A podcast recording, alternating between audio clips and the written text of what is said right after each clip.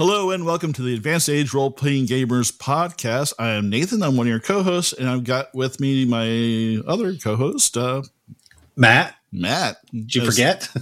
I I want you to introduce yourself. You're you're important. You're special. You belong here. It's not just for me. So glad to have you here with with us, Matt. And uh, I pay all the bills. he does. He, he, does. He's so good at. It's the that. only reason I'm on. I, you know that's that's why why I keep him. Uh, that and, and his boyish good looks.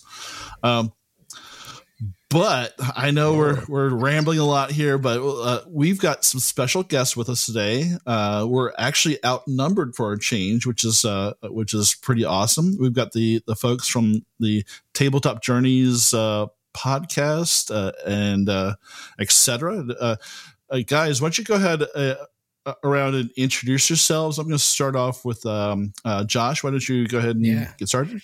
Sure. So, uh, hi, I'm Josh from the Tabletop Journeys podcast, uh, and uh, I love. Uh, first of all, fant- thank you for the introduction, and thank you for having us on. I, I love watching other shows start because it just reinforces uh, how awkward our show start is sometimes, yeah. and so uh, thank you for kind of breaking the ice on on that front. but yeah, no, I'm Josh. Tabletop Journeys podcast. I like long walks on the beach and, and non-alcoholic beer. So that's yeah. Uh, I'm all about being bringing the awkward, you know, as my my job here. Uh, and uh, Lee Wanika, why don't you uh, go ahead and introduce yourself? Hi, I'm Lee Wanika. I'm one of the three co-hosts of Tabletop Journeys. Uh, I fashion myself the idea guy uh, um, on the show as far as uh, when we go to write and take and bring new products to the tabletop world. But uh, mm. for the most part, I'm uh, the guy who uh, doesn't particularly care for long walks on the beach. Um, so I don't mind sitting at the pool in, in, the, the bar at the pool on the mm. beach. That's kind of fun. Mm. I don't want to walk too far to have to get to it. That's kind of Right. That's kind of my, my long conversations on the beach. oh, yeah. yeah. I'll talk. I'll talk a long time. Those yeah. poolside bars, those are so great, and, and it's nice. You, you can stay there for eight hours and not move, and drink lots and lots of alcohol, and just stay there, and, and you're in the water. So weird about it. That, that's officially hydrating. It just happens. Yeah, I'm yeah. always amazed that no one ever has to go to the bathroom after all that time. it's so weird. Look, we're not here to give away all. We're not. We're not here to give away all of the of the secrets. Sorry oh, about that, Cancun. Really sorry about that. Yeah, uh, Matt's also my my resident joke explainer. I, was, I, I yeah. thought I was hinting at, at, that pretty well, but anyway. Um, and last but not least, let's uh, Glenn. Why don't you uh, introduce yourself?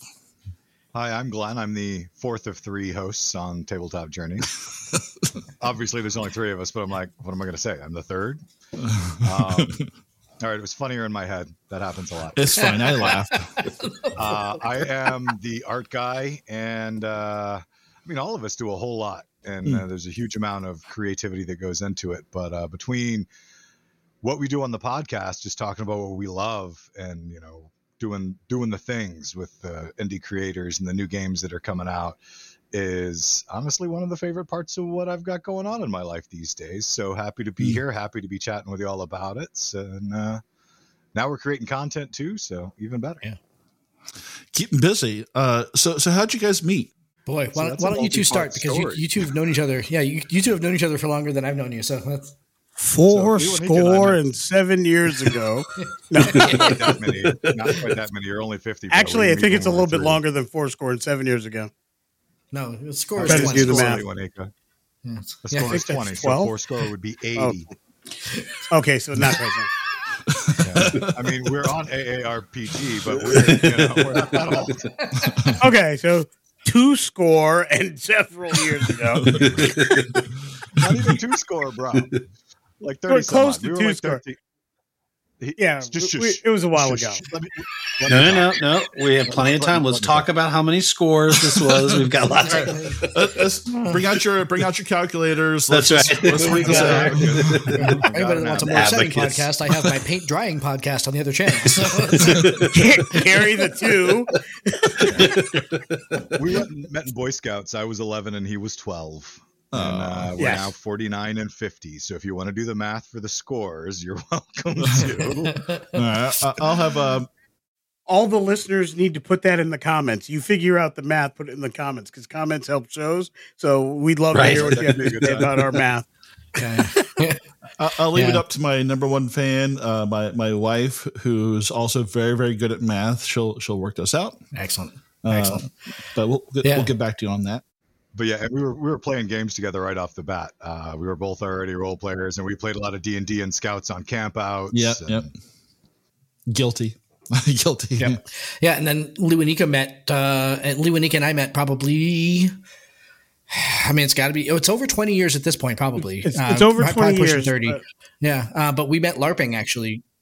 Yeah. Oh, LARPing. Did you say LARPing? yeah, We did, yeah. But Yep. so both of us used to run uh, lots of uh, like third edition World of Darkness, uh, like Va- Vampire the Masquerade and uh, Were- Werewolf LARPs and everything like that. Um, we were both uh, we both graduated to that level of geekery, Mhm. uh, and so both of us are originally from the Boston area, and that's actually how we bonded. Is that he was playing uh, a cop from Boston uh, who out of game I knew must be crooked because cop from Boston, and so you know like As that- one In its world of Right. darkness. yeah, and it was World of Darkness. Exactly. Right. Yeah. Yeah. Yeah. Yeah. Yeah. Yeah. Yeah. You know. Um. Uh, and so uh, we kind of like immediately bonded, and he he was surprised uh, that uh, you know a short white kid in Maine said he was from Boston. It's like, oh yeah, no, I was born in Quincy. You know, that's uh, I remember the first, he's like, okay, if you're from like didn't believe me, right? You know, and he's like, all right, if you're from Quincy, then what do what do Quincy kids do on Friday night? And I was like, oh, they jump the turnstile for the T and head into the city, you know, because we're all poor, you know. And he's like, oh, you really are from Quincy? I said, yes. me and my five brothers and sisters were all born in the same hospital. You know, Yeah, like so you're speaking my love language now. Like, let's skid hop to school. Let's let's Yeah. do some crazy stuff. yeah. So And then they're in Maine, but I'm in Connecticut, and that's how I Hmm. met Josh. Was Lee Wanika bringing me into LARPing and coming Yeah. up to Maine to uh, join the LARPing scene up there. Yep. And then uh, remember when Glenn and I really, really kind of bonded. Uh, we were playing a D and D game with Mm. uh, at Liwanika's table. Um, And uh, for your for your podcast listeners, so Glenn is about six foot seventeen, and I'm Right. five foot four, five foot five if I'm wearing good shoes. Mm, Um, and we were. Bo- we were playing uh, Real dwarven shoes. twins. Yeah, real good shoes. Yeah, uh, we were playing dw- dwarven twins, the Thunder Twins. Thunder Um, Twins. That was actually uh, that was actually a racial feat Yeah, at the time in the edition that was out. Thunder Yeah, Twins. We was- could like sense which direction each other was in and all kinds Yeah. of stuff. yeah. And, And I then mean, si- we since were- then, we Glenn were- kind of yeah floated around. Yeah. just to raise that level of geekery there. At that point, we were also because Josh and I were both word nerds, uh, building building the dwarven language together and Yeah. writing in-game stuff in it. It was Yeah, yeah, yeah. an exceptional They- level and- of uh, nerdography.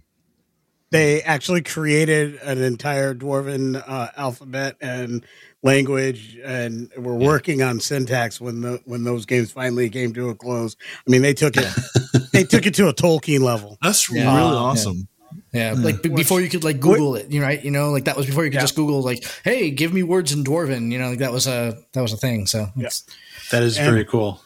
and it was it was amazing at our tables. Like it just breathed so much life into the game uh, that I so much so that I still utilize some of the lore that they created with those characters in current games that I run twenty some odd years later. We even did, did a stint in dwarven poetry. That's that's got to be like almost as good as Klingon opera, right?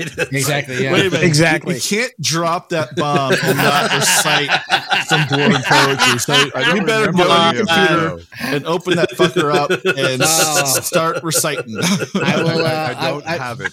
I, I am sure that I've got it on one of my hard drives around here somewhere. I'll, I'll dig if I can find some, Nathan. I'll go ahead All and right. send some to you too, Okay. to, to put in the That's program awesome. material. We'd But yeah, be more than happy to Yeah. post some dwarven poetry. It's so so you, you know what's so great? Like listening to you guys uh, like how you guys met and there's so many parallels uh to like us because we're like the same age uh, as you guys.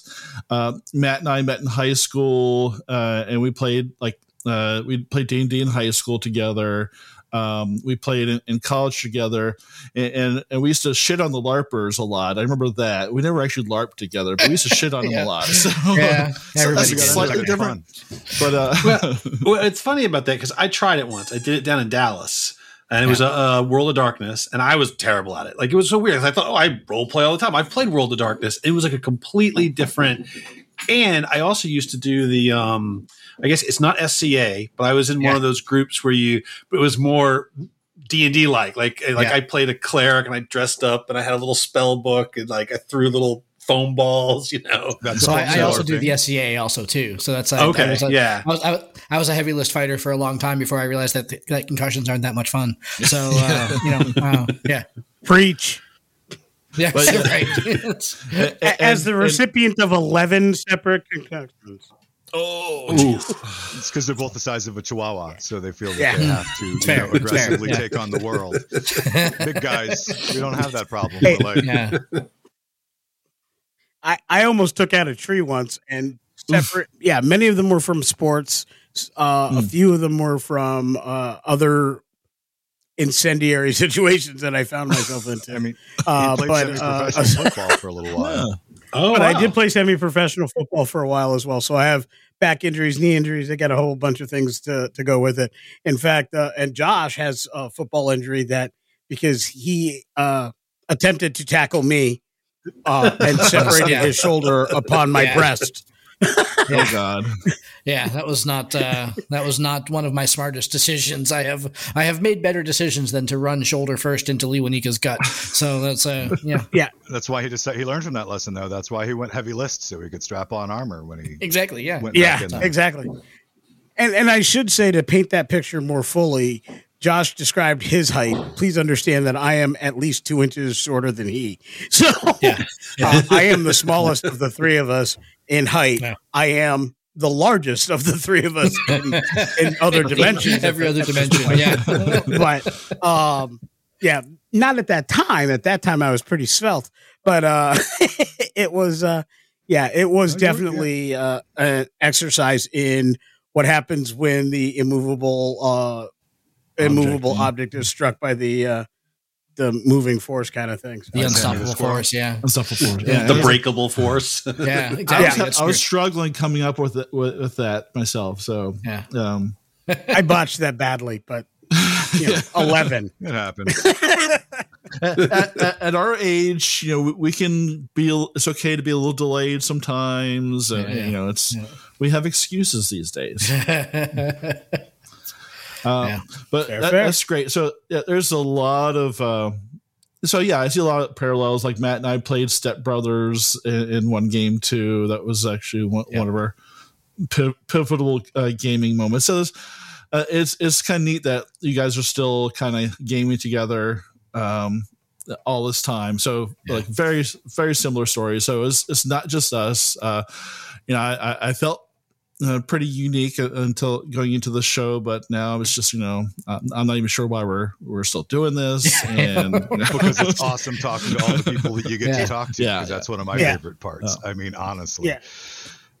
so so Yeah, let me I, lead- I, w- okay. I, I was just going to add that the other the other cool thing is uh, we have found in talking with other with other folks in the year nearly two years that we've been at this that uh, while we're not alone in the way we came together, there are so many people that are just amazed that we've been gaming for as long as we have, and Yeah. that we still game together, and we are in mo- many respects still very like-minded about the ways in which we game.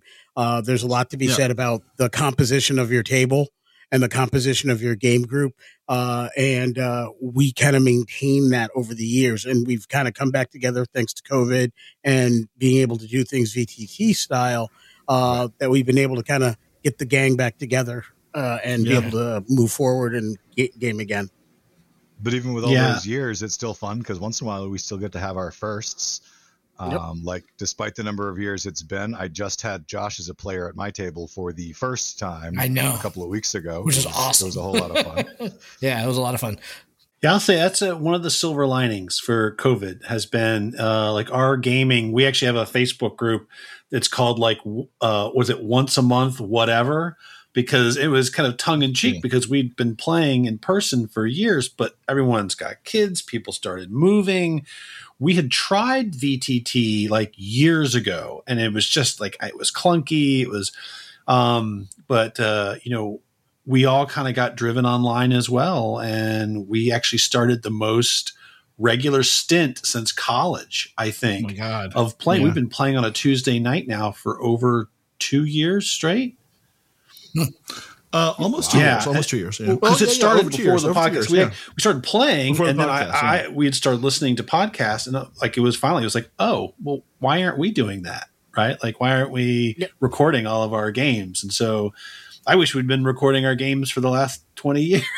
Oh yeah, no, there, we've had some doozies that could have d- done so well. You know? Yeah.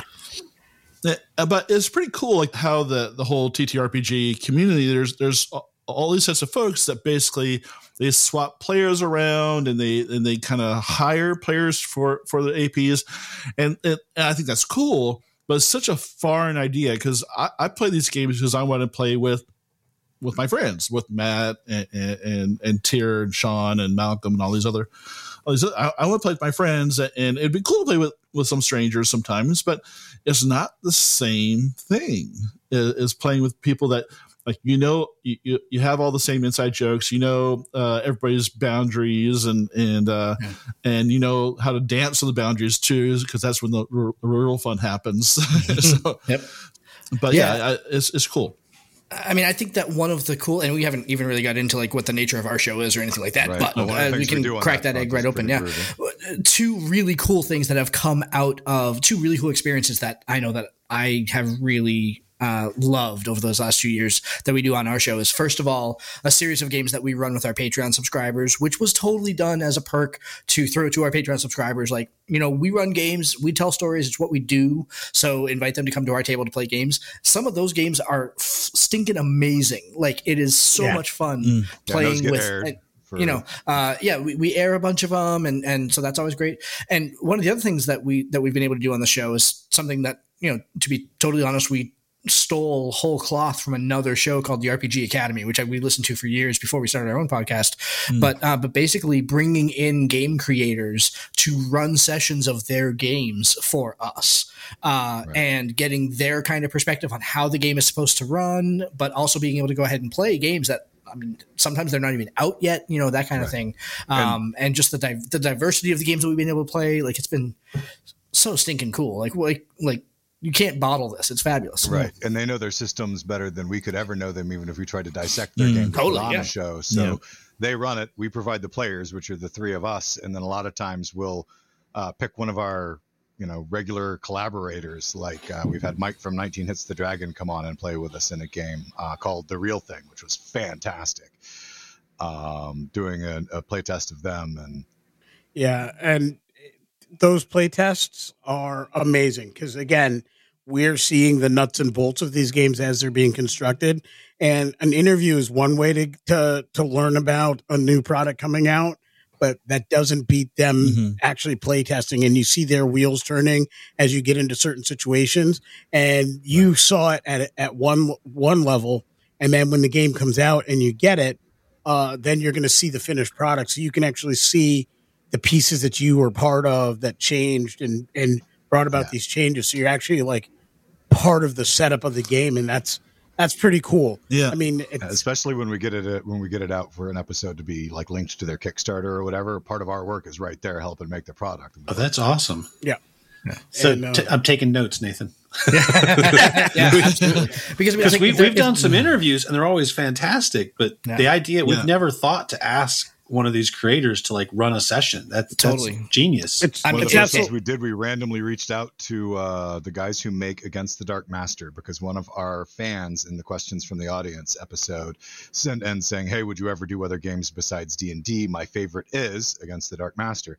I randomly reached out to them, and they're a company out of Italy, though one of their members does live in New York, and we ran an Mhm. actual play with them. They ran the game; it was amazing.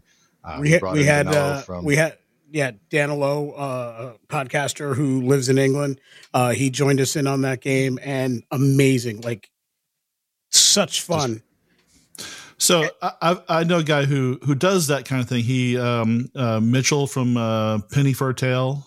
Uh, I don't know if you've you've run into him before. He's he uh, ran the uh, Necrobiotic Kickstarter and some other Mhm. Kickstarters, yeah, okay.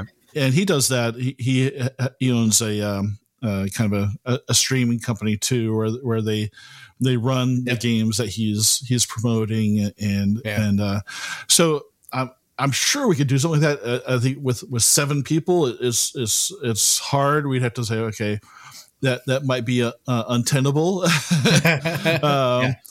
But that's a, definitely a, a, a, pretty cool aspect, a great way to uh, for people to learn the games because I think that's where a, a lot of people are watch uh, a lot of our stuff, especially uh, like with the non D and D games like Twilight 2000. They watch our game to see how the game is played. Yeah, and we were running that and when it was just out in alpha just for Kickstarter backers. So was, you couldn't even buy it in the store yet. Yeah. So there's definitely a, a, huge market for people. I've read about this game. Uh, I've I've got the uh, quick start guide, but I'm not quite sure how the character mm-hmm. generation mm-hmm. works and and how does combat work and how does travel work and resource management.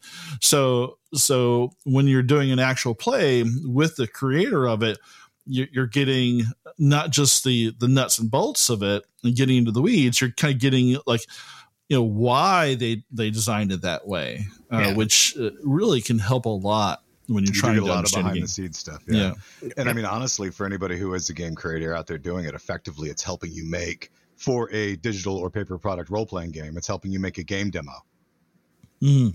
that anybody who's interested who wants to know how it's going to play out or any storytellers who are who just got it because your Kickstarter just finished and everything's been shipped and they've got it in their hot little hands and they're reading through it and they're getting ready. Well, they can go listen to a full playthrough before they try to run it. Also, you know, it's it can if you put out the full playthrough because you don't want to give away all the spoilers. But. Right, right, yeah. So like yeah, the guys that... from the real thing, they put out the first act, and then we still have the rest of it, and eventually they'll give us the go ahead, but we don't yeah. want to give it away. Yeah, yeah. You know?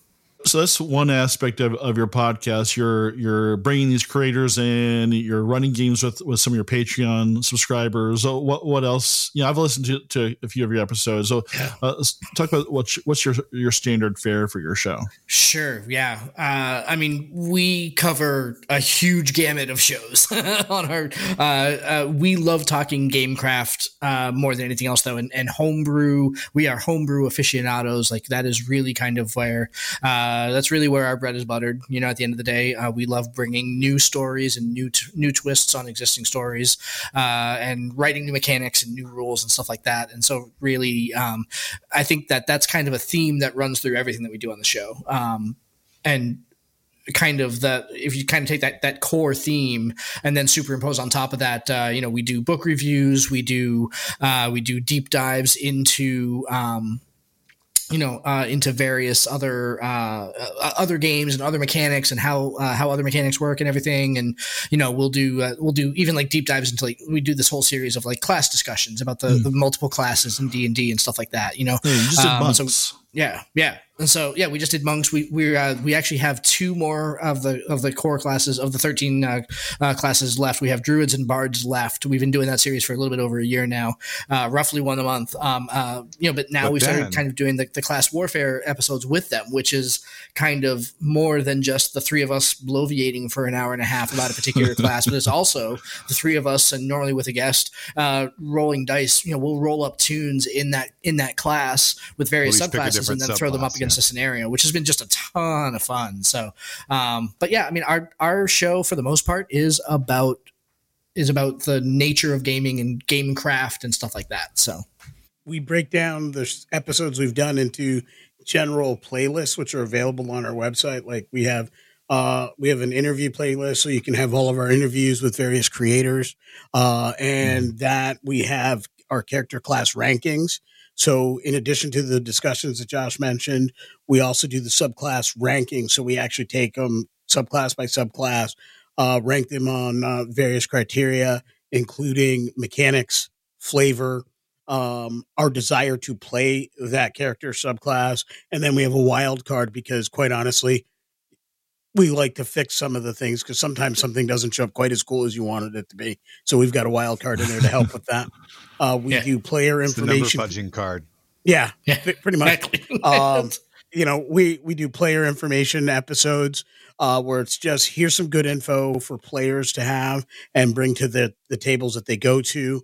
We have, uh, like Josh mentioned, our book reviews, which is largely but not entire, not just on uh, WotC products we have um, and then we have our storyteller toolkit we are we prefer the term storyteller to dungeon master or game master that's our choice though i know not everybody agrees with that term Uh, we just find it because I'm I'm not the master of anybody. It's not my goal to be somebody's master.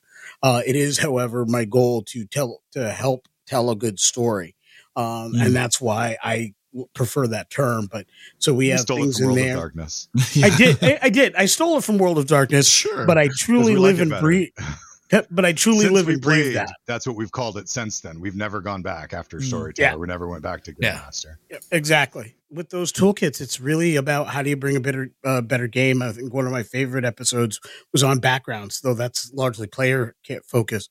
But my one of my other favorite episodes is just about the three pillars. We, you know, our environmental one because that's the often forgotten pillar of D and D. So we did a whole episode on ways to bring out uh, the exploration and the environmental things, and then we did things on conditions, how to use them in in in your games. And we're looking to explain the things that get left out, those in between pages that people flip through in the DMG.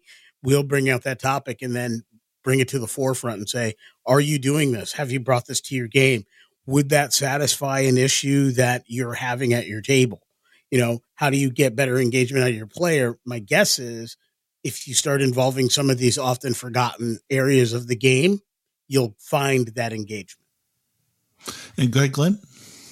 But yeah, that's I mean that's basically what you get with with our podcast. But another thing that we are really into and really focus on a lot is collaborative world building, and you'll yeah. hear that come into the message of what we do a whole lot in trying to build a world with our players, really mm-hmm. getting 100% away from the us versus them, which has been going for a while, but now giving them some of the reins to help create too, because it takes some of the burden off of the storyteller, which is great. Cool. Uh, yeah. So I was going to say, uh, sorry, responding to the other. So environment, that's great because I know um, I had run the guys through an adventure. It was a homebrew. And instead of, so every single encounter, there was like the encounter. But then to make it more interesting, it was like, well, in this encounter, it's going to be more difficult because it's pouring rain and the mm-hmm. ground's muddy, right? Or this encounter, they're in a really tiny tunnel they can't swing their swords, right? So the monsters aren't super, super dangerous. Normally, you put them in a tiny little tunnel or you put them underwater, and suddenly, so yeah, I think that's. I, I remember reading. Uh, I love. I still have my old like the the wilderness survival DND from like was it second edition, right? And the and the Dungeoneer's Guide, like whole first books edition. were written to yeah. First, and, yeah, they were all advanced. Yeah, advanced. Yeah, yeah, they were yeah. all whole whole books dedicated to like those you know the, the nuts and bolts. You want to really get into the nitty gritty about you know how you're going to climb down that you know crevasse. Here's the so no, I I think that's really cool.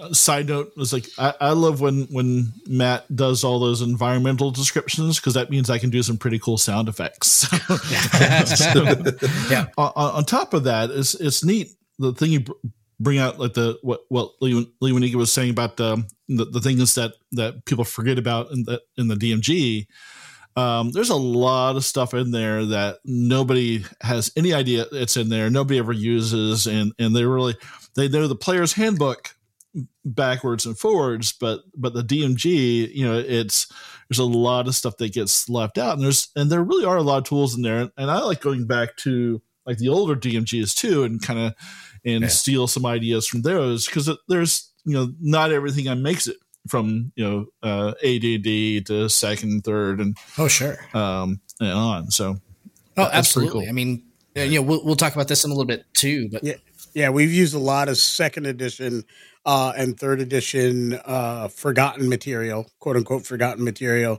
mm, uh, yeah. to kind of as inspiration fuel for our creative process.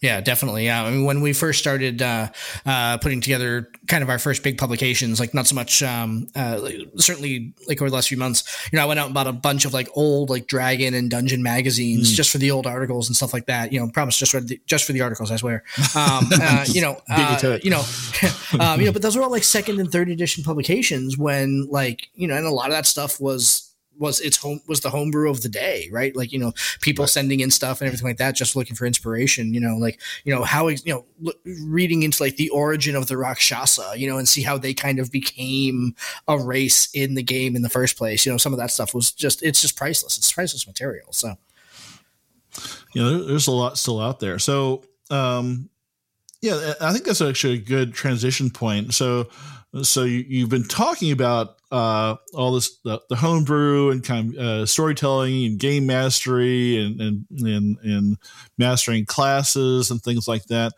Uh, but you've been publishing quite a bit of material on on the DM's Guild, and uh, and you just launched uh, a Kickstarter. Uh, it's We already did. funded. It is. uh, a multiverse awesome. of subclasses, which Yeah. is uh, Yes. Uh, 12 legendary subclasses for your next 5e campaign.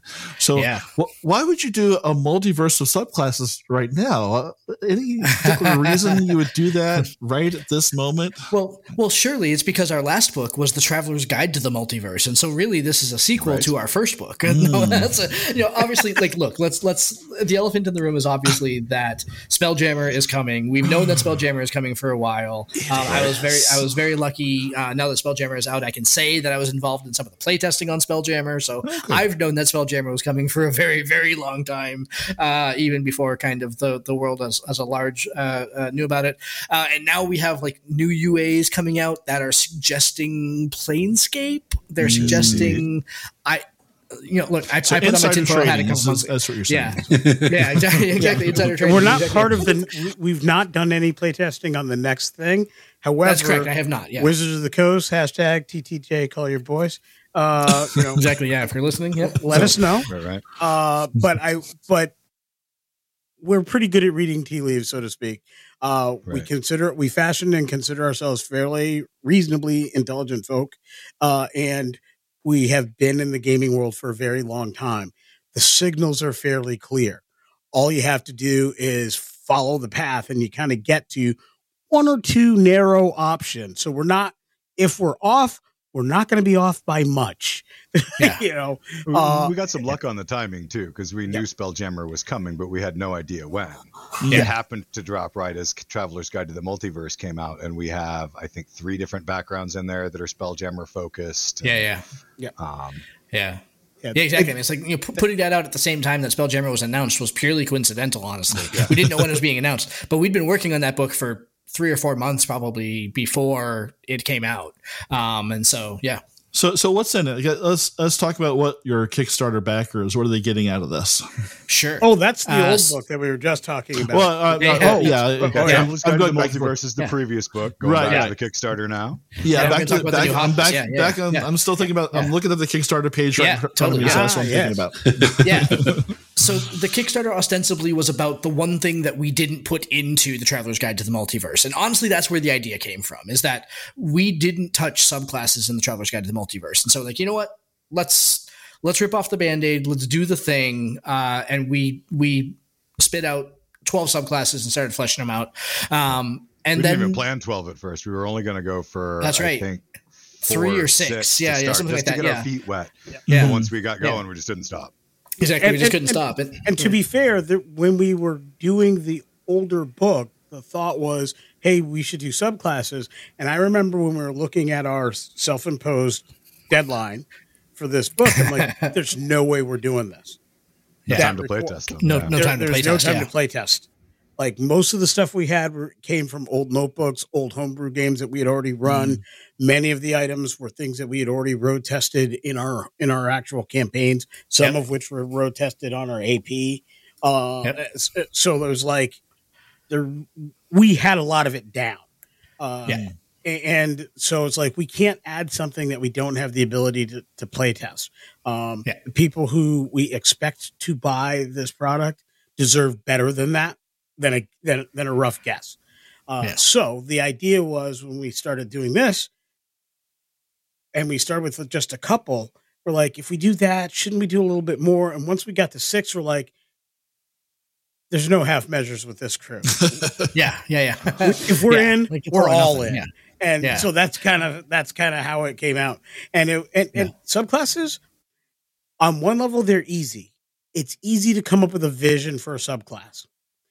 It is hard to then develop the features to balance the features because you're not only balancing the features within the core of the game so it doesn't break the rules of bounded accuracy you're also Mhm. balancing them with the other subclasses because you have to make something that's cool and independent, but it can't be so cool that nobody would never play anything else.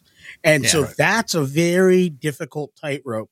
And there was a fair amount of back and forth with some of the powers. Like, that's really cool. That'll get people to take it, but that blows everything else away by so much. That's not fun Exactly. anymore. Why You would know, I ever play? Everyone else starts than playing Yeah. that, Yeah. and that's Yeah. it. Yeah, you know, you, Yeah. you know, you're going back to the drawing board when Josh says no. That's like two and a half feet in one. exactly. Yeah, yeah, yeah, yeah, yeah.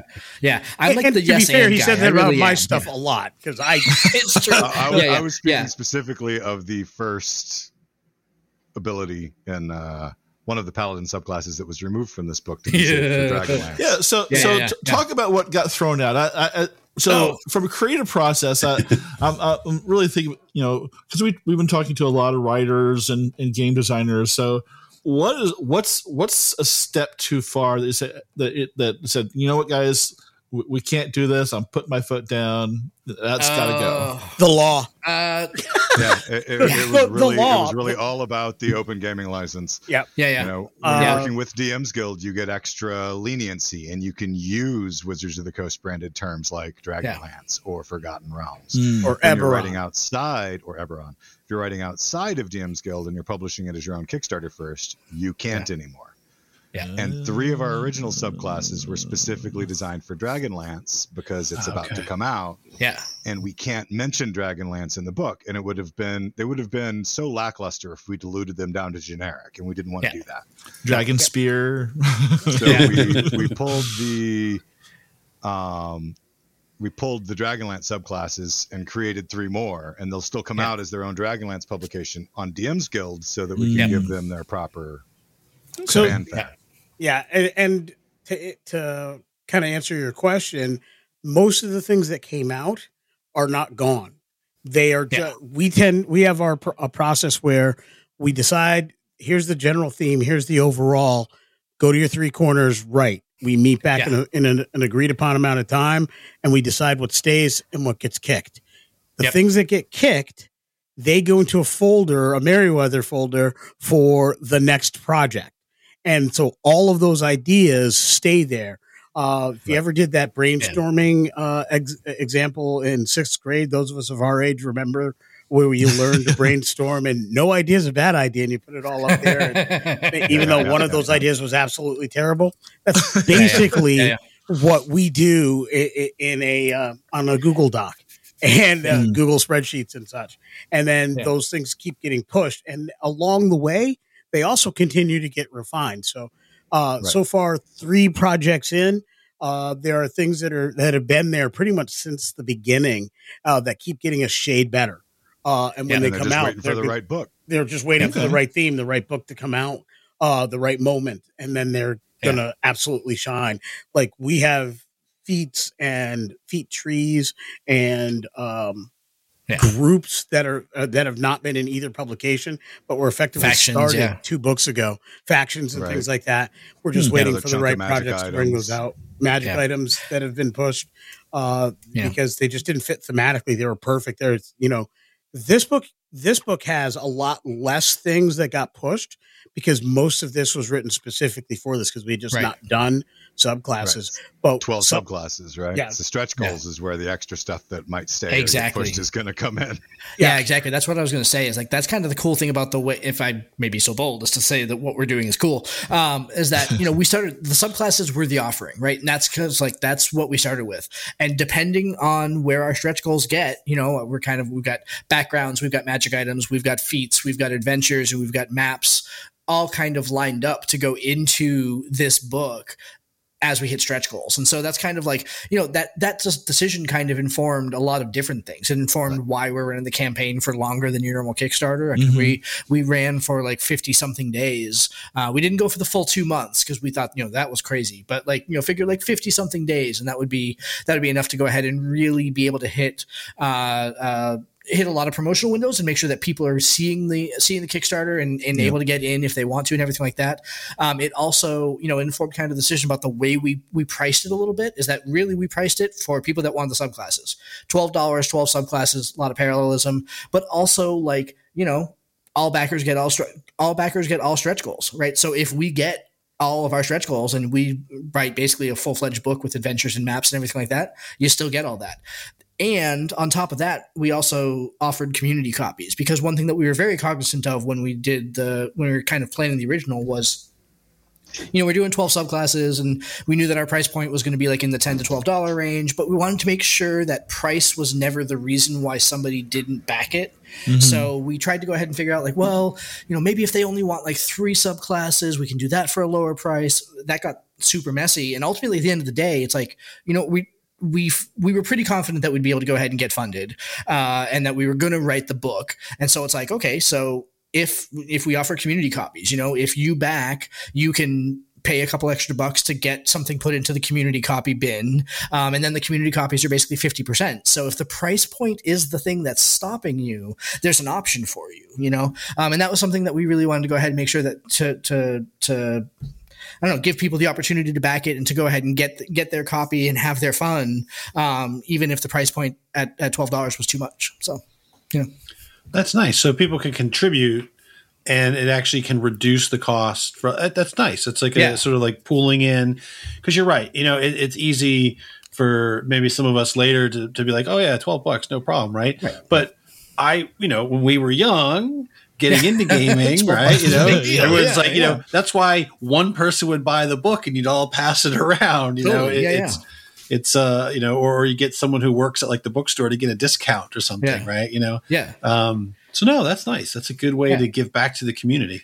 Yeah exactly. And that's that's also you know uh, i uh, that's also one thing that we're really big on too is that you know the community of role players that we are part of the community on twitter that we're part of the community of podcasters that we're part of you know that's a really big deal to us because we have got over the the mumbledy mumbledy years that we have been playing, we have got so much from our friends and from our co-gamers and everything like that.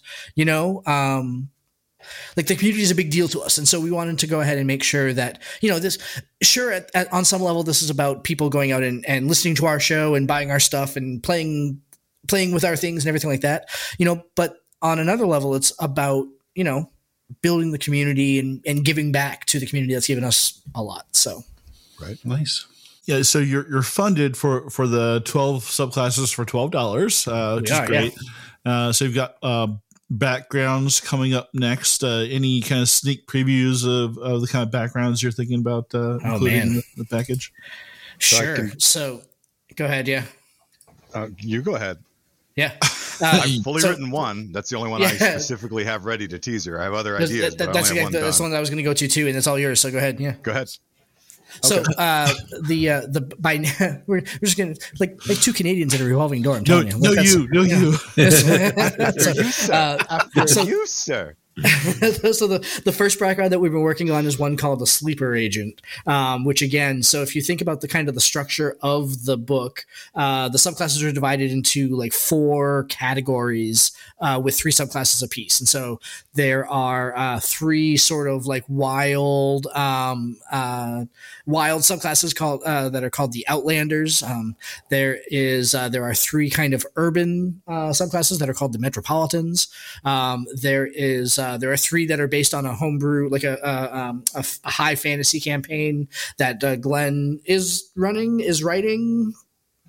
I don't it's, know. How would you call it? But be a domain of dread, I believe yeah, it's going to come yeah. out. But yes, it, it, should be a, a yeah. setting with a domain of dread, and then eventually more to follow but it, it's it's called the Land of the Boiling Seas, uh, and then the fourth one, oh right, the Shadow Dwellers. Yeah, so this is one again that was kind of based on uh, some lore that we revealed in the Traveler's Guide to the Multiverse. Became this extension of these like shadowy magical magic users, uh, a warlock, a sorcerer, and a, a cleric of prophecy uh, order um, called the Shadow Dwellers. And so we kind of have like these four groups within the subclasses, um, but mm. the hmm. sleeper agents are attached to kind of the metropolitan so there's a one of the subclasses is uh, is the ruffian. It's a rogue subclass. That's basically the the the shadowy cut purse kind of uh, like a street thug sort of uh, sort of subclass. Uh, and the the sleeper agent is sort of attached into the metropolitans as kind of like the urban intrigue uh, kind of uh, character. So. So that's pretty cool. So you've got a, a lot more. You've got magic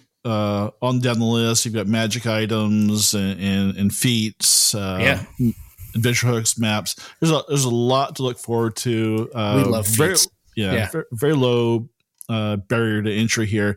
Now uh, I, I'm going to put you on each on the spot here. Oof. Uh oh. So you, I'm sure you you worked on all these together, but uh, I know how people are, and, and sometimes when you're when you're creating something, you really kind of feel like it's it's your baby. So uh, Sometimes. I- out of these out of these uh, these subclasses, uh, I'm going to start with uh, Josh here. Wh- which one is your baby? Oh man. Uh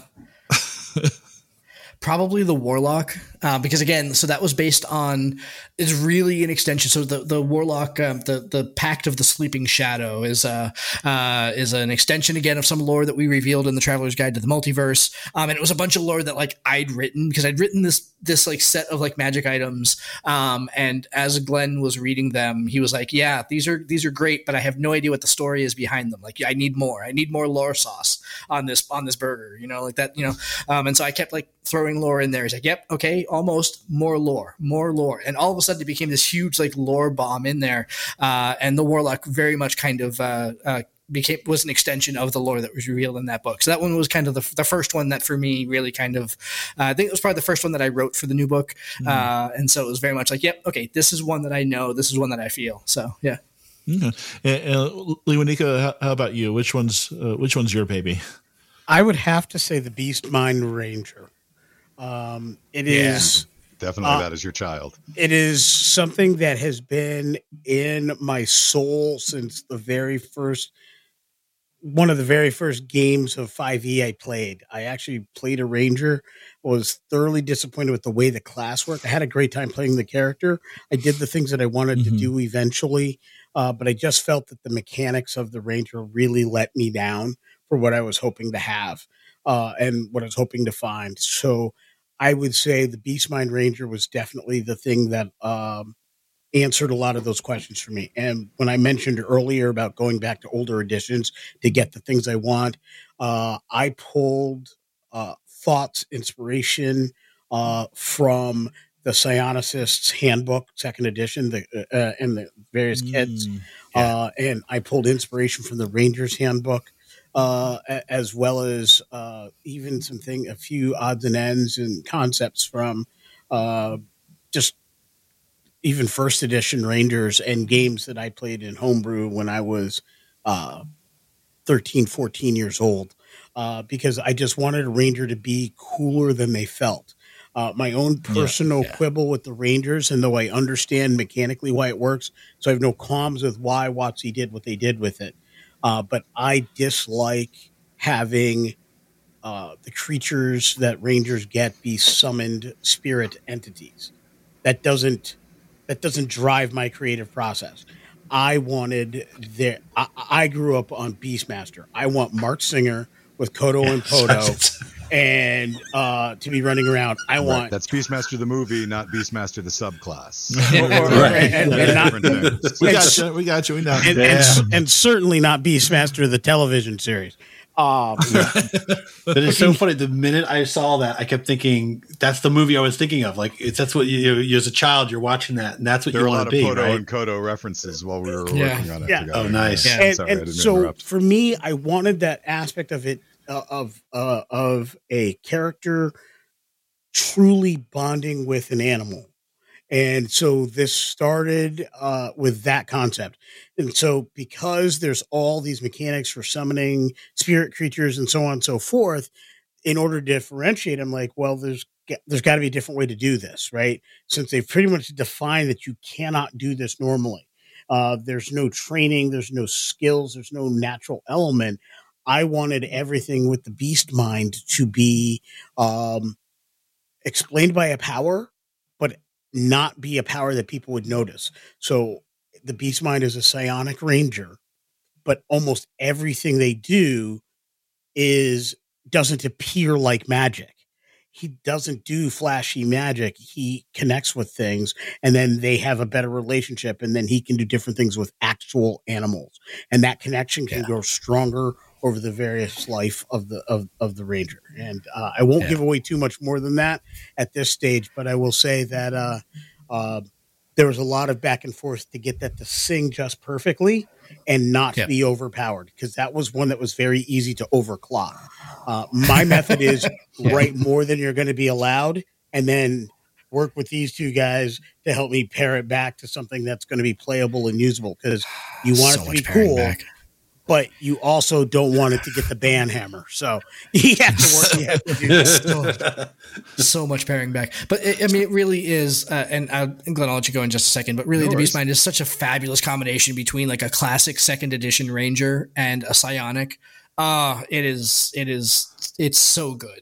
So So, so I got to jump in here. So, Lee Winika, just I, I'm gonna have my my uh, uh, Jerry Springer moment, and and you are the father. Uh, just to, to hear you talking uh, about about this beast mind with that much passion and, and, and energy, there is no doubt in my mind that you love that that subclass. So, I- uh, that that is yeah, your I- baby. I will play this all, all all day, every day. Yeah, that's Yeah.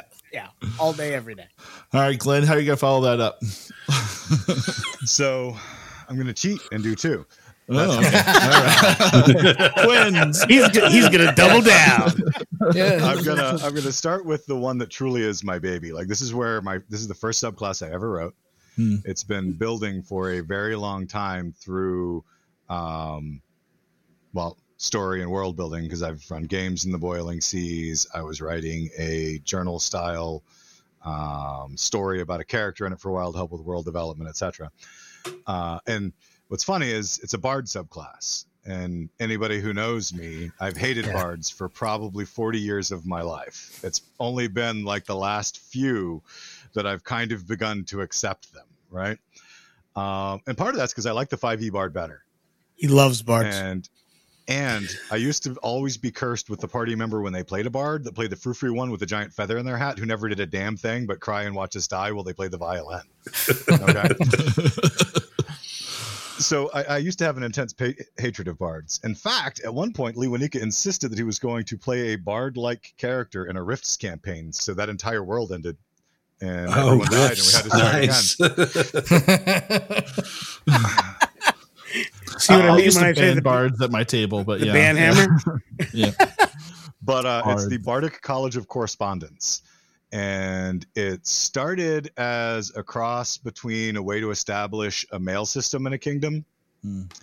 and a way to kind of come up with all right, it's kind of inspired by the play Hamilton.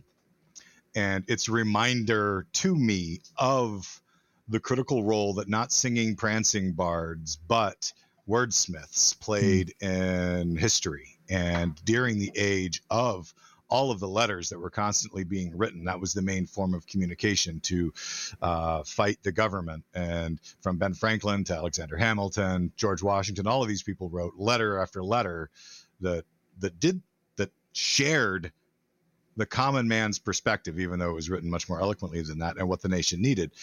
Uh, and that's part of it. So they're called correspondents, and their bardic ability is speechcraft and argumentative writing. And they create the mail network that goes through throughout the kingdom. So they're also seriously a bard of the people. They're out there not just going to you know the the good sized towns where they can play in the tavern, but they're the far traveler bards who go to that tiny hamlet in the mountains and perform at the festival uh, or somebody's wedding. But also all the children dance in the streets as the gleeman comes into town. And you know they're bringing the mail which is a huge thing. That's all right it's a little postman inspired too from the movie with kevin costner. Uh, and and that that that one is my baby. It no still needs some polish. I'm not done with it so i'm not going to try to wow you with features. But I, I got like a Jane Austen type vibe there too with the correspondence, but uh, yeah. And, and, and what's your what's your number two my subclass? there? number two was why isn't there a druid of the sea or waterways for the love of monkeys so i said i'm going to fill that void with this the circle of cir- of seas and lakes lakes and seas i'd have to look Lakes and Lakes and seas. seas. Lakes and seas, yeah. with the circle of lakes and seas and i just absolutely love the way that that subclass came together right down to its 14th level apex wild shape ability body of water Mm. um, and I think that its abilities are hot and people will love them. And I'm hoping Yeah. it won't get the ban hammer because the last ability is solid. But I mean, we're talking Yeah. level 14 by this point. Yeah. Uh, but I was I was very very happy with the way it came out. Sort of like a s- cool. summon aboleth at level 20 or something like that. exactly right. Yeah. no, not, not quite like that. Yeah. But you know, Probably better that way. Yeah, right. Yeah. I I see where where you're going with this, uh, and and uh, I could see with with this this uh, so early in the campaign, you've got a, a long way to go, We do. but uh, you could definitely uh, reach all those those stated goals in, in that much time, especially once uh, Spelljammer start shipping and, and people want to say, "Well, what else is, is out there?" So yeah. Where can I Um, go? Is Yeah. ha- has a lot to do with uh, how we plan this and separating Yeah. these groups and putting the right classes in the right groups and pairing those up. You know, 54 days is a lot for a Kickstarter, mhm. um, but what it allows us to do is really fine tune the playtesting. Um, Yep. The principal writing on nearly everything is complete.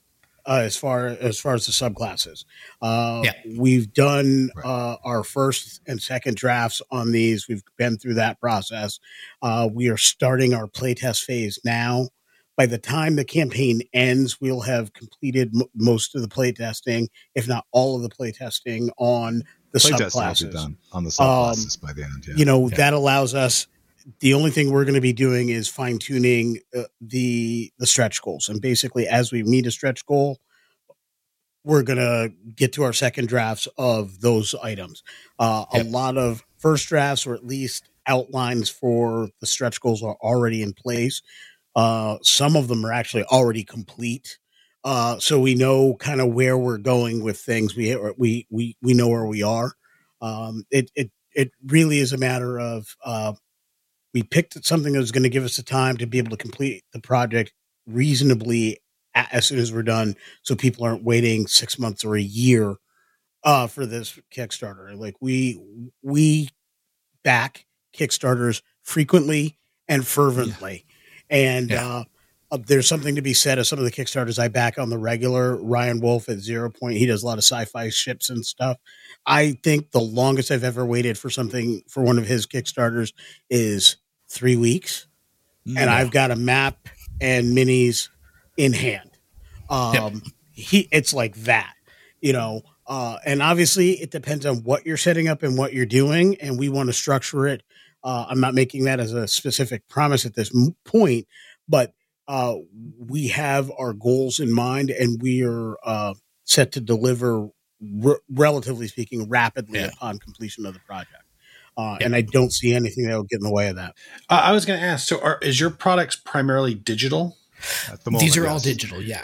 That's Yeah. what I was wondering. So, one of the things that we heard from uh, some of the folks we talked to is like the the old traditional sort of you know the the paper you know delivered products. They're the ones that with a lot you know we've all heard about the supply chain and all that. Yeah. And I know Nathan has a problem about Kickstarter. He's got a real problem. Yeah.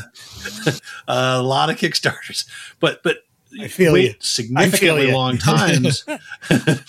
and and I I just think it's really amazing. So things like uh, the DMs, the DriveThruRPG, all these systems of like delivery of digital products really one re- reduces the cost to production. Yep. Yep. Lets you get out to a you know a broader audience automatic, and like you said, fulfill the Kickstarter much quicker. Yeah. Uh, you know, and I, I still, we all still buy our hard copy books still when we Yep. can. Totally. But I, you know, Except me. the Yeah. you, you, you- yeah, I'm, I, One's gone all digital. Yeah. We're So- trying to go downsize to get into an RV. Ah, Our house is okay. about to go on the market. So I have a small shelf of core books, and everything else is online. Yep. Yeah, it- we just moved too. It's a it's a challenge. Lee Yeah. Was the No. beneficiary of a number of my my uh, not staying with Sure. me. Nice. Yep. I now I now own a bat'leth. I have True. That's my wife's battle. I have uh, I have a Bajoran uh, badge. Uh, I have three copies of the Palladium uh, Players Player's Handbook and two copies of the Palladium DMG, DMG Rips. uh, Uh, R- Rifts yeah, DMG, Rifts. uh, which allows me basically whenever I run a Rifts game, even if I'm running with people who have never played before, I now have books to pass out, so everybody's got one at my table.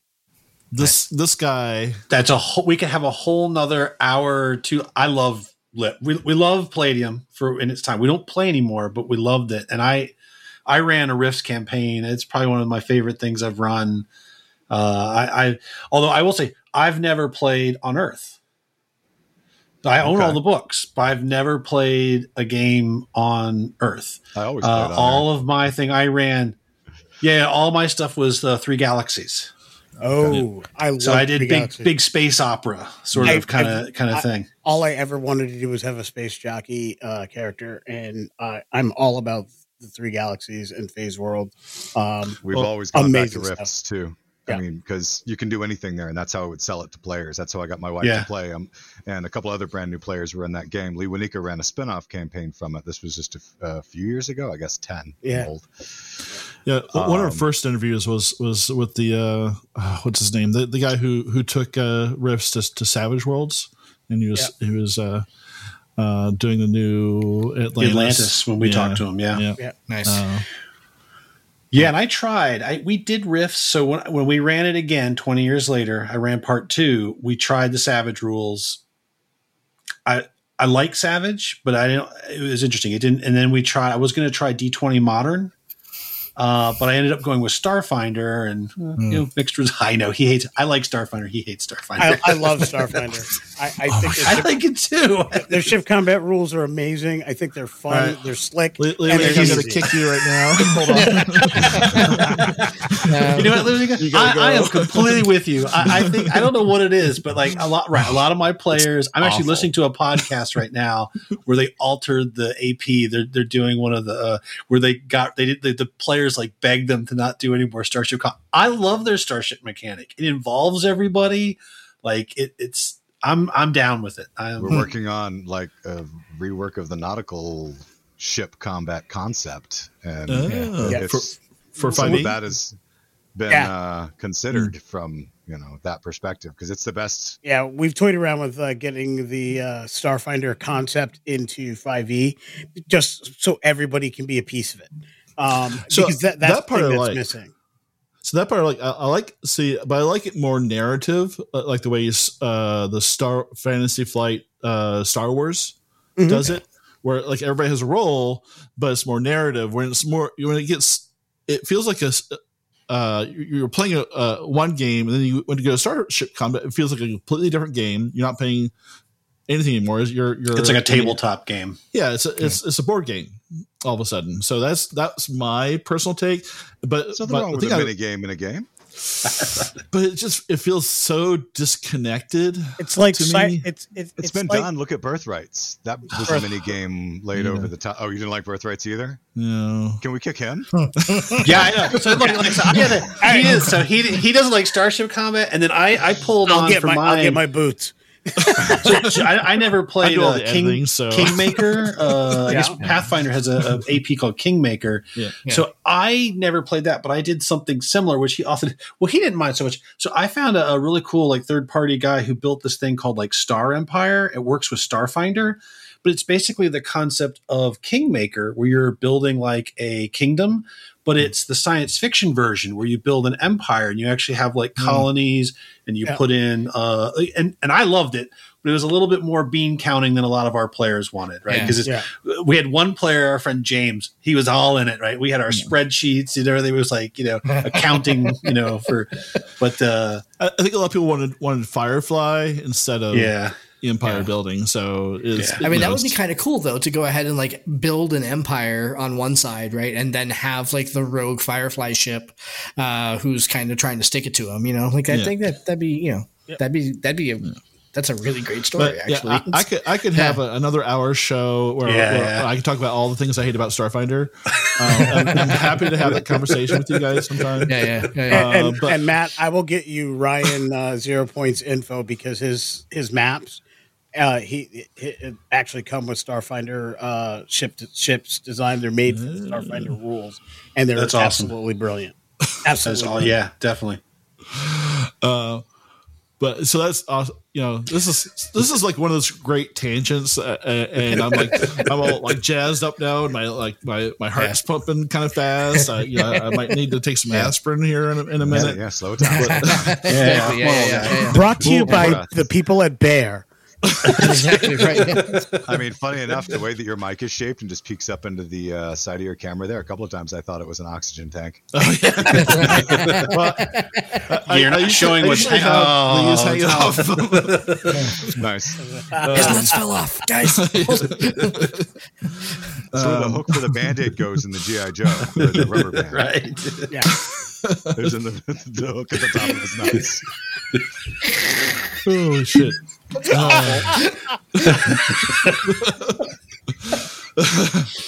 oh, this is great. Right. Um, but so anyway, uh, Yeah.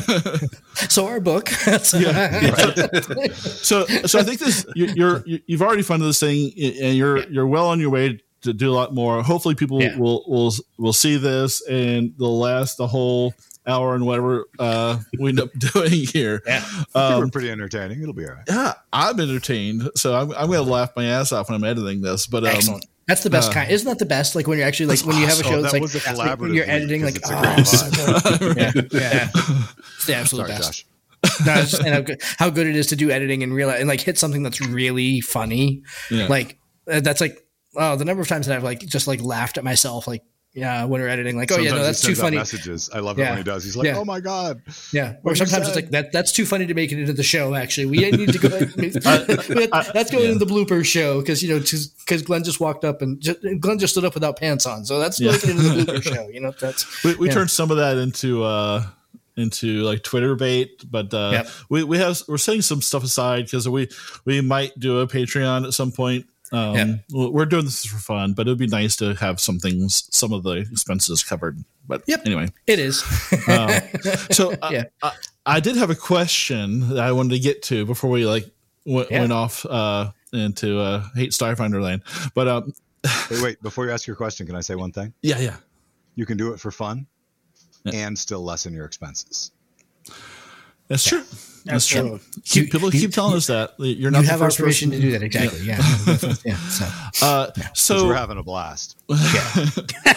with uh, To quote Ben Affleck, do you see the smile? Ear to ear, baby. oh shit. Um, all right your question Anyway, uh, so the one bookshelf, you know, DM's Guild, drive through, and roll twenty thing. So you have some stuff on on DM's Guild already. we do Uh, is is this how is that going to affect? Is that going to make things better for you, or more difficult? Are there more more rules you're going to have to comply with to make it stuff fit into Roll Twenty? Uh, what what's that going to do Boy. to what you what you guys do? yeah that's Great a great question, Question. and So, I wish that I wish we that we have- had an answer yeah yeah, so we've not tapped into roll 20 yet. We uh, have pretty much stayed out of, even though we use VTT a lot, uh, we're Mhm. big users of D&D Beyond, uh, love the Mhm. collaboration with WotC and D&D Beyond. Uh, it has so far only uh, improved the overall experience and seems like it's going to continue to do so. There are shadow concerns that we'll see how things develop as time goes on. Uh, but at the end of the day, it, it, I think that's a good move. As far as roll 20, we haven't tipped into that realm yet. We have had some inquiries. We've talked with a few folks, but nothing, no deals have been made, no bargains have been struck. Uh, we haven't brought our products there. The DM's Guild license will, now that they're with them, will make that easy to move things there as long as the uh, open game license that DM's Guild enjoys stays the same for both companies. If Mm, that okay. changes, that Right. would be no different than trying to sell a product elsewhere. We'd be banned from using Spelljammer as a name, Forgotten Realms as a name, or and so on and Mm. so forth. So uh, we really need to see how the legalese so plays out. If- And if- if everybody the- really needs to if do the contracting between WotC and DM's Guild gets cut, everybody loses out. But I don't think that's going to be the case. I don't think WotC is cutting ties. I think they just had to back the current technology horse. Yeah. Right. DM DM's Guild's been around for a long time and they've already made their money there. VTT is the way that it's going right now. Yeah, and people So- don't want to. People don't just don't want to buy the product three, four, or five times. And, you know, Yeah. they, they already have to buy it on, on Beyond, and and if they want the paper copy, and Mhm. and you know, then you go to roll twenty. Yeah, Yeah, if WotC didn't make, if WotC didn't buy DM's Guild or not DM's Guild, if WotC didn't buy D and D Beyond, they were going to need to make their own if they wanted to get into that space and have Yeah. people be able to host their games and run their characters. That's where, that's where the money is right now. yeah, yeah, and they didn't they uh, try to like have a, th- a a different third party at some point, and then that kind of anyway. Yeah, Yeah, um, they that's, uh, they went with um back in 3.5 they went with the company that did uh s- uh StarCraft Blizzard mm, um and then the, and then that deal fell apart in the middle of 3.5 so Mm. as opposed to what was promised when 3.0 came out and the that beautiful GUI interface that came with uh those I still have that by the way it's Friggin' amazing e-tools. uh and, and then they Friggin' they left us with e-tools, Ugh. which e-tools got a lot of lot of flack. And I will say this about e-tools: I figured out, and I am a computer novice, how to hack it so I could homebrew stuff on e-tools. And I, am- I to this day, a- am better at homebrewing e-tools than I am at homebrewing on uh, uh, on D and D Beyond Beyond. but I am pretty good at D and D Beyond. So uh, there are just a few things that you can't necessarily hack on uh, D and D Beyond or homebrew on D and D Beyond, which makes it challenging. Uh, and so, whereas everything could be redone, like classes from the ground up, levels from whatever to whatever were there. Uh, so it, basically, it was a little more open as far as your ability to homebrew, as long as you took the time to do so. Unfortunately, that's not there with D and D Beyond. I'm hoping that we get better homebrew rules or a better GUI interface for making homebrew than we currently have. Um, who's to say what, whether we will or we won't? At, if it's just what it is, I'll get by.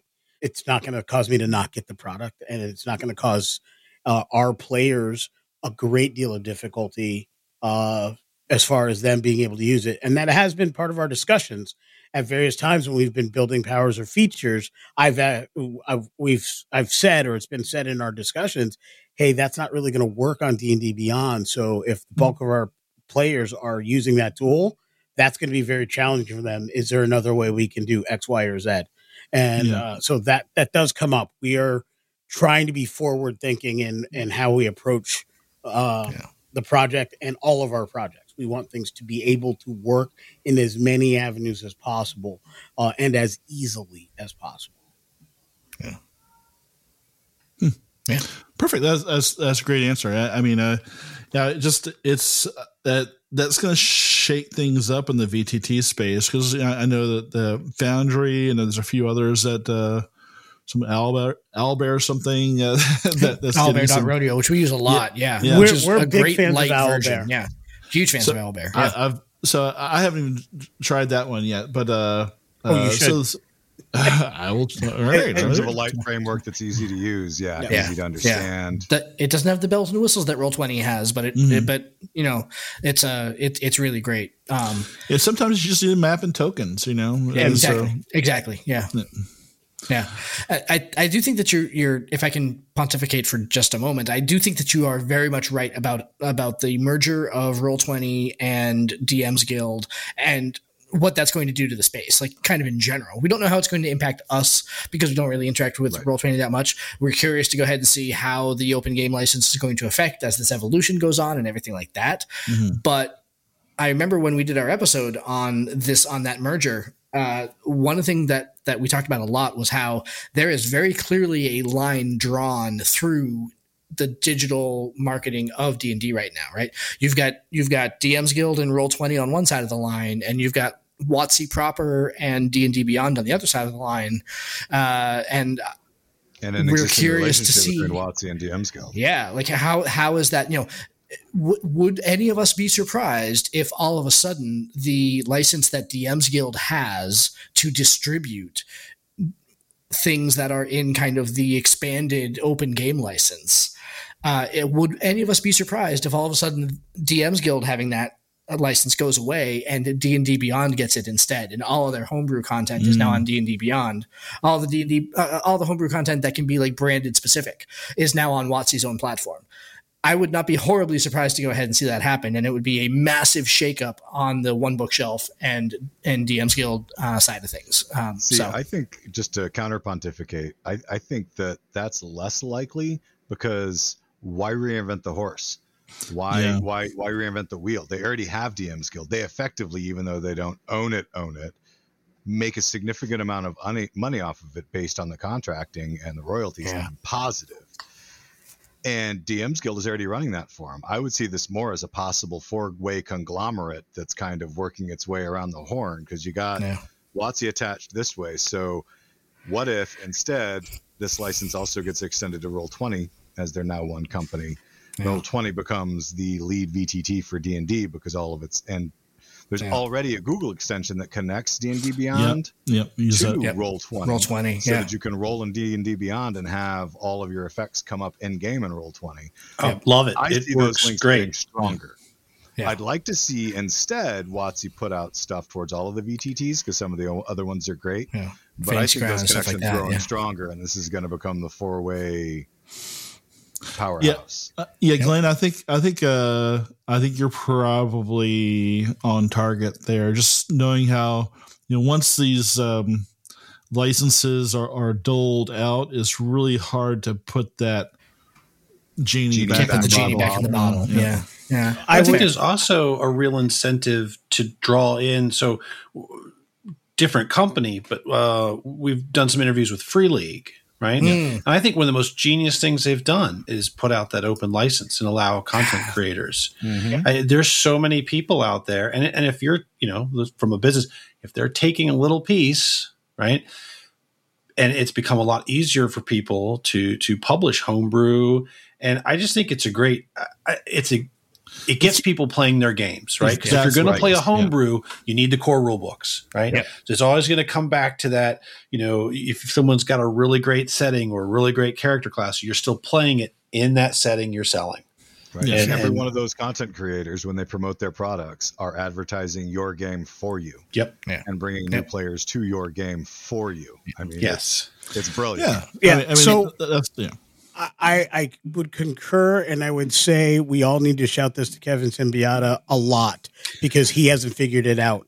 Uh, the it, the way to make Rifts and Palladium better would be get an open game license so we can create for it. The shit I will True put story. out for that game in Oh, an yeah. instant. Yeah, I could create that we have. mountains. I could double his books in probably three years if I put Yeah. my mind to it. Because I've got so much pent up over the years. Uh, Yeah. All he's got to do is throw me an open game license. Uh, I have but- never, I have never understood why he was so closed. I, I, he has such a beautiful world. It's it's ripe for creation, right? Uh, Unlimited potential. yeah, chaos and it doesn't really and all of the pieces don't fit together really well but literally you could be anything you want Oh, I, I just joked in the uh, the three galaxies. You could have in one party a colonist and a Cosmo-Knight. Yeah. There's nothing to stop that level of imbalance. But right and you I can't mean- write rules for a combat that could contain a mounted knight with a lance you know and a veritech fighter moving at Mach 5. there's no way to write rules for that so there's Yeah, yeah. naturally some clunk and you just have to accept that about rifts Yeah. And, and Well, can I just say too, Matt, your point about free league? Uh, boy, how great must it be to be free league right now with Oh. everything that every they AP that they've been grabbing. being gold. Like we played the Aliens RP uh, RPG last October with some friends of the show. great time Such a great game. Like that was and, our like launch. Yeah, oh my god, so good. Like so good. And then like now they've got Blade Runner, they've got the Lord of the Rings. game. Like oh my god, like that's that's got to be like the sweetest gig in the world right now to be working for Free League and taking all this IP. Like I would I would go so far as to say if somebody were to ask, uh, what's if I were to listen to one AP from Tabletop Journeys, what's the one you would point to? I would point to uh, our Halloween episodes uh, episode and the Aliens game from Yeah, from it last year. Uh, it was amazing and on point. All of them are good. That was a whole different level of good. Yeah, yeah. Um, But uh, I will say this about the merger, and I'm going to throw a little fly in, in the ointment, and then we can move on to other topics. Is this? I do think Hasbro, because they own WotC, and it's not about what Perkins and Crawford and those guys Charlie feel Crawford. or want, uh, as they are over their piece, and their piece now includes D and D Beyond and connects with D DM's Guild. Hasbro's a big company that makes deals that don't give a about fans. And my concern is that they don't use their market weight to push their weight to cause uh some kind of I guess we'll see who blinks moment. Uh, because my my my fear, my business mind tells me that's what I see coming. Uh what you were talking about is a great possible future my business mind seeing some of the things Hasbro has done in the past with their IPs and how they deal with other companies using their IPs. And right now D&D is just that. It's an IP that Hasbro owns. They like to Yeah. push their weight. See But Hick- Hasbro also has to accept see that Hickman and D&D Weis. is Uh, an IP that they own, but it has a fan base based on shared and gen- and community created content, and they're smart enough to know that they can't turn their back on that with WotC, or they'll lose that fan base. the, the, as we big we as live in such a fickle fan base. Yeah, but we also are in a bit of a fishbowl. As big as the Hmm. D and D fan base is, which is huge compared to other role playing games, it is not big compared to Hasbro's portfolio. It is a Yeah. portion of Hasbro's portfolio. It is a good performing portion of their portfolio, but it doesn't. I don't believe they hit double digits as a percentage of Hasbro's uh, net earnings. Or net- Regardless, if you're going to run a business and you have a leg of that business, and Yep. this is how its business model works, and it produces income, Right, you're correct. But That's Hasbro's business model, they will, they will, they do things that are a bit different. I, all right. And this Hasbro is- is the new Skynet. It's evil. I get it. Hey, I've been a fan of, I've been a fan of Monopoly for a long time, a long time. I'm seeing how you were defying logic and spinning back into the fray. So But, but at the same time, that's a that is my fear. I hope it goes the other way. Uh, but I always say I hope they don't dra- drag us to a point of we'll see who blinks kind of kind of mo- mo- moment. Yeah, I, I, I agree. I, I hope it doesn't go that route, but yeah, you, you never do know. But you know what? I welcome a little bit of chaos sometimes. I, I, uh, uh, it, All the sometimes It's, it's good. Well, it's true. Um, it's good to shake things up and, and you know, talking about uh, Free League and then, of course, uh, Stockholm Kartell with like Morkborg and Cyborg and all that. And, and uh, I, I love that kind of their whole mindset where there's okay, you want to create content for it, go for it. We don't want to dime. Just uh, you know, don't just don't do offensive shit with it, and and you're cool with us. Yep. Um, uh, and that to me is the, the whole this this whole punk rock mindset or or death metal or whatever you call it uh, of kind of just DIY and just uh, take this take this thing we make and you make it yours and have fun with it and you can see like in the kickstarters there's like it seems like like every week there's a new morkborg compatible kickstarter. Yeah. um and, and and they're they're like you. They're they're they're charging just a few bucks uh Right. and people are just are eating it eating it up. They're- they'll, they'll, they'll back like every single one. And you know maybe by the end of the year they've spent like a hundred bucks but each each uh you know product is is like yours is only costing like like 12 bucks Sure. Yeah. um But people so- want content and Yeah. people want choices like this idea of the subclasses right so every everybody wants that adventure that story to be theirs right and so you know you start with like well here are these classes and they're very like oh well you're the fighter oh i'm the fighter too and then then you add like feats or you add like different subclasses and little by little you're able to really find that gameplay that's Yeah. yours right? That speaks like speaks to you. And so there's people love content right? Pe- people are always looking. I know you know back when we used to have to buy it it came out every now and then you have to go find it at the store. I, that's why we started homebrewing yeah. because there just wasn't enough content to feed our appetite for for stuff. Right, the, those hand, those two E handbooks, uh, or is it AD and D, or oh, what, what are those handbooks? Yeah. Like the, Yeah, Ro- the second edition, the Rogues Se- Guide, these guys. those those were gold. Like I I don't know what happened to mine. I don't have them anymore, but those were yeah, he's got them. They're in my Uh, other room. handbooks were fantastic. Those are great because they have like so much detail. Like I really love playing. Oh, that's the playing Drow book I saw up front, wasn't it? The- yeah, I've got the so the drow. I got a whole bunch of them up there. The the castle guide. You Got know, that. Oh, yeah. yeah. We're I don't know if I've The got I got Vikings the book priest, and the Charlemagne's paladin, the book were great. The Romans book. Um, Mm. Uh, anything you could do to bring in these other genres and these other things to, so you can play different uh, fantasies Different at your stories, table yeah. and different stories at your table is what we're going for. Um, you know, I'm going to borrow a phrase from a great creator with whom we've collaborated with, uh, uh, Splinterverse Me- Media, and just say at the end of the day, our goal is that something, one piece of this book is somebody's favorite thing. Uh, Mm. and, and that's what we're, that's the goal.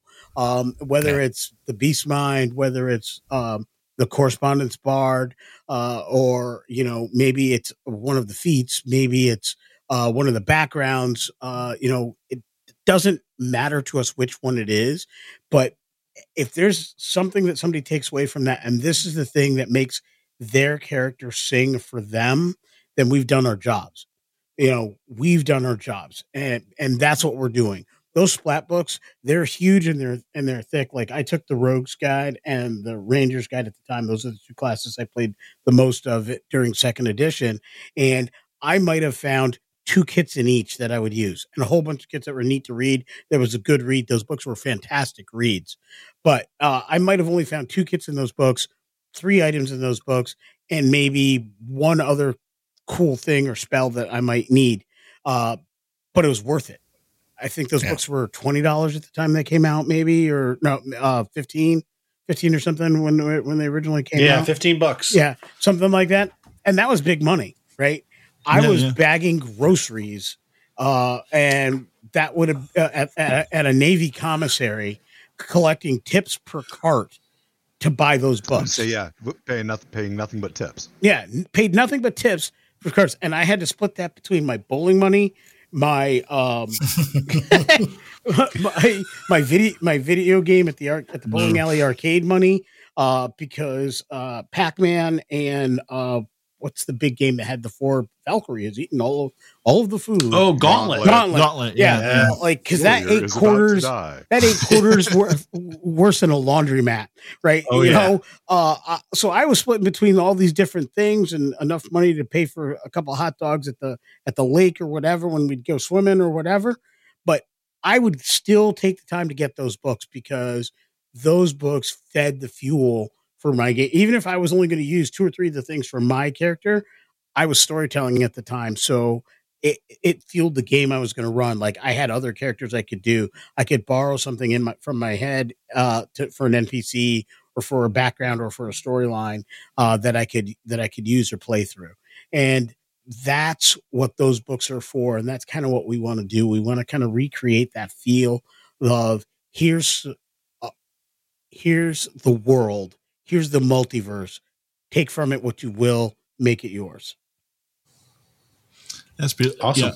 I'm going to quote some of that in the in the in the show notes. that's, that's, there's that's some very quotable stuff in there. That's awesome. Yeah. Um, but yeah, I I, I, I get that. Uh, I love the, the the passion that you guys are bringing into this. This is uh uh you know your uh, and the fact that you can do that like as friends uh, collaborating on, on a project like this you know and doing the podcast too. And you know it's it's it's great that that uh you know this hobby is Yeah. like, to me too I, I, th- I feel like, with you guys too is something that you know this is not just it's not just a hobby. This is like how i how, how i spend time with my friends. Is how i keep my my brain sharp uh and, and how i have fun. Like it's really it's it's got everything everything i need. I hope you know you know when I get to my my dad's age, you know, if I'm in a home stuck somewhere, I'm still, uh, you know, putting on a VR headset and, and rolling some virtual dice with with my,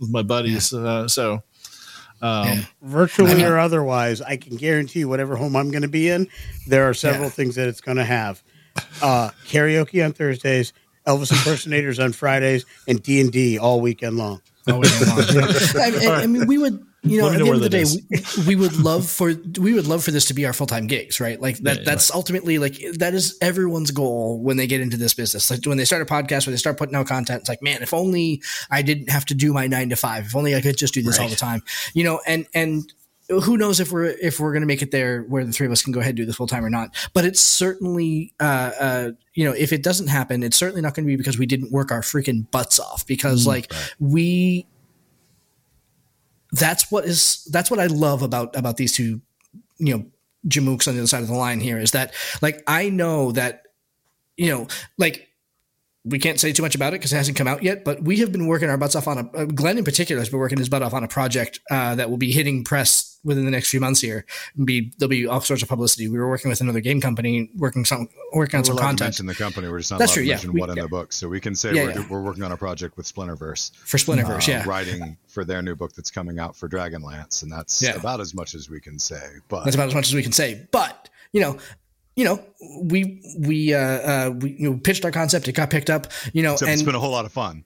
It's been a whole lot of fun. We've be loved it. We've loved it. Right. It's- Um, and and it's it's and it's been a lot of work. And and Glenn has been has really been particularly working his butt off on that. And so it's like it's like you know Glenn's been doing that. I've been keeping the podcast running. We've been putting the Kickstarter together. So it's like all three of us have kind of been like working to go ahead and have all these different streams going. You know, Right. just absolutely working our butts off to go ahead and make this thing happen. So you know, it's just so much fun and we love it. You know, uh, yeah. I don't know what I'm even trying to say there. So Good, Glenn. Honestly, it was really just kind of a uh, okay. How can we cover all of the fires that we've lit? We're Right. all working 100 percent putting the project together, but then as we've had to fully manage the Kickstarter as it's getting Yeah. going and complete the revisions on the work, it's Yeah. definitely involved a division of labor and some yeah. you know uh, you know, Josh has done amazing things behind uh, keeping the podcast running, making connections with other folks, keeping our schedule in order, uh, and you know, making sure we're at the right places at the right time. Mike's on when they need to be on, uh, Oh. that type of thing. the Uh, worst. because I rarely compare myself to a cat, but hurting cats like the two of us is not easy by any stretch.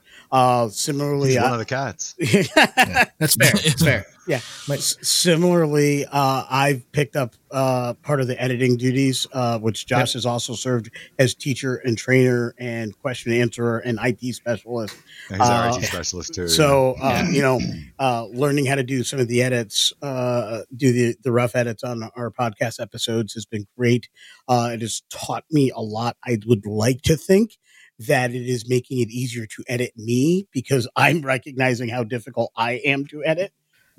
Um, and so I hope I'm changing a few things about myself and the way I present to make it a little easier. You can be the judge of that.